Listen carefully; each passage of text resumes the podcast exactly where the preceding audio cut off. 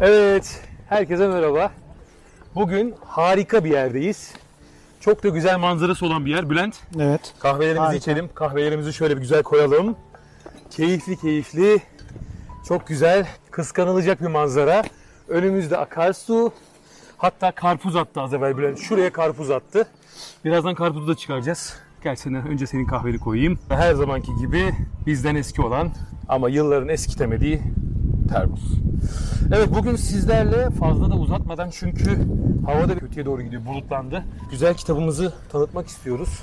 Bülent, hangi kitabı seçtik bugün? Bugünkü kitabımız Jose Mauro de Vasconcelos yazar olan ismi. Şeker Portakalı. Bugün sizler için belki birçoğunuzun bildiği ama bilmeyenler için eğer henüz okumadılarsa bu kitabı kesinlikle öneriyoruz. Şeker Portakalı eski bir eser olmasına rağmen hala günümüzde geçerliliğini koruyor. Özellikle Türkiye'de daha çok böyle çocuk kitabıymış gibi paylaşıldı ama hiç de öyle olmadığı, tam tersine aslında yetişkinlerin okuması gereken çok duygusal. Şeker Portakalı yıllardır en çok satılan kitaplardan bir tanesi. İki kere filmi çekildi ve Türkiye'de çoğu zaman dediğin gibi çocuk kitabı olarak e, lanse edilmekte. Evet çocuk ön planda ama çocuktan ziyade daha çok bir çocuğun yaşadığı e, acılar ve Aynen. dramı anlatılmakta.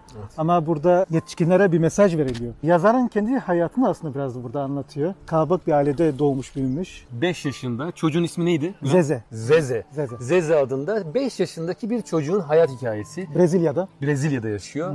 Brezilya'da geçiyor. Kalabalık ve fakir bir ailenin Evet. çocuğu Zeze. Ve aslında hikaye şöyle başlıyor. Babasının işsiz olduğu bir dönemde gerçekten daha da zorlu şartlar içerisindeyken yeni bir eve taşınmayla Evet. hikaye aslında başlıyor diyebiliriz. Orada da kendisine bahçelerinde olan bir ağaç seçiyor bütün kardeşler. Maalesef küçük kardeş olduğu için sadece sona kalan ağacı Zeze de seçmek zorunda kalıyor. Pek mutlu olmasa da işte o ağaçta aslında şeker portakalının ismini Oradan. şeker portakalı ağacı. O ağaçla hayatını paylaşıyor, bütün dertleşmelerini yapıyor. hayal dünyası güçlü olduğu için e, sohbet ediyor. Ağaca bir arkadaş görüyor. Onlar isimler Dertleşiyor. dertleşiyor. İç dünyasını ona aktarıyor. Sadece ağaçtan değil sürekli hayvanlara da farklı bir dünyada yaşıyor. Yani özellikle Türk toplumuna yakın bir hikaye diyebiliriz. Hani zaman zaman okurken gözyaşlarını saklama gereği duyabileceği anlar olacaktır. En acı verici ve en etkileyici sahnelerden bir tanesi de babasının yerine koyduğu bir karakter var. Portekizli adında. Fazla detaylara da girmeyelim. Kitabı tabii okuyanlar şu an mutlaka bizim hislerimizi, düşüncelerimizi anlayacaklardır ama okumayanlara mutlaka öneriyoruz. Ayrıca bu kitabın sadece bir kere okunması gereken bir kitap olmadığını da bence rahatlıkla söyleyebiliriz. Yani iki veya üç kere de belli bir zaman geçtikten sonra okunabilir bir kitap. Kitabın sayfaları fazla da değil. 182 sayfa var sadece. Ve çok rahat, çok kolay okunan bir kitap.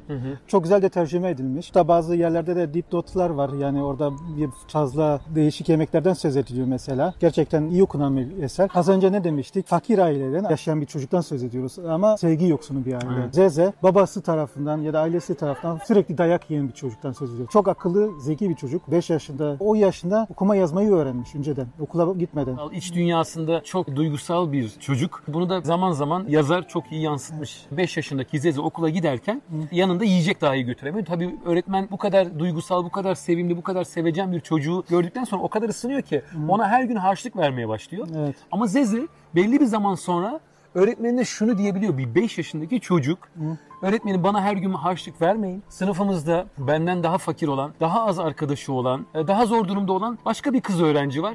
Bazı günler ona verin ben idare edebilirim diyor. Burnunuzun direği sızlar ya öyle bir e, kitap gerçekten öyle. Okunması gereken bir eser.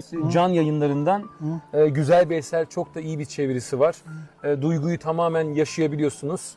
Var. 19 kanalında biliyorsunuz yayınladığınız birçok program var.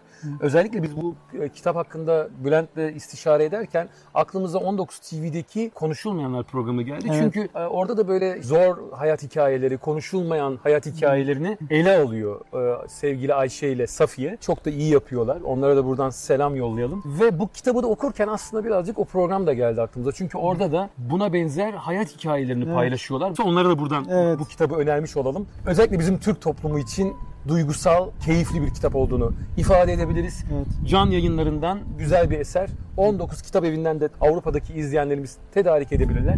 Herkese okumasını tavsiye ediyoruz.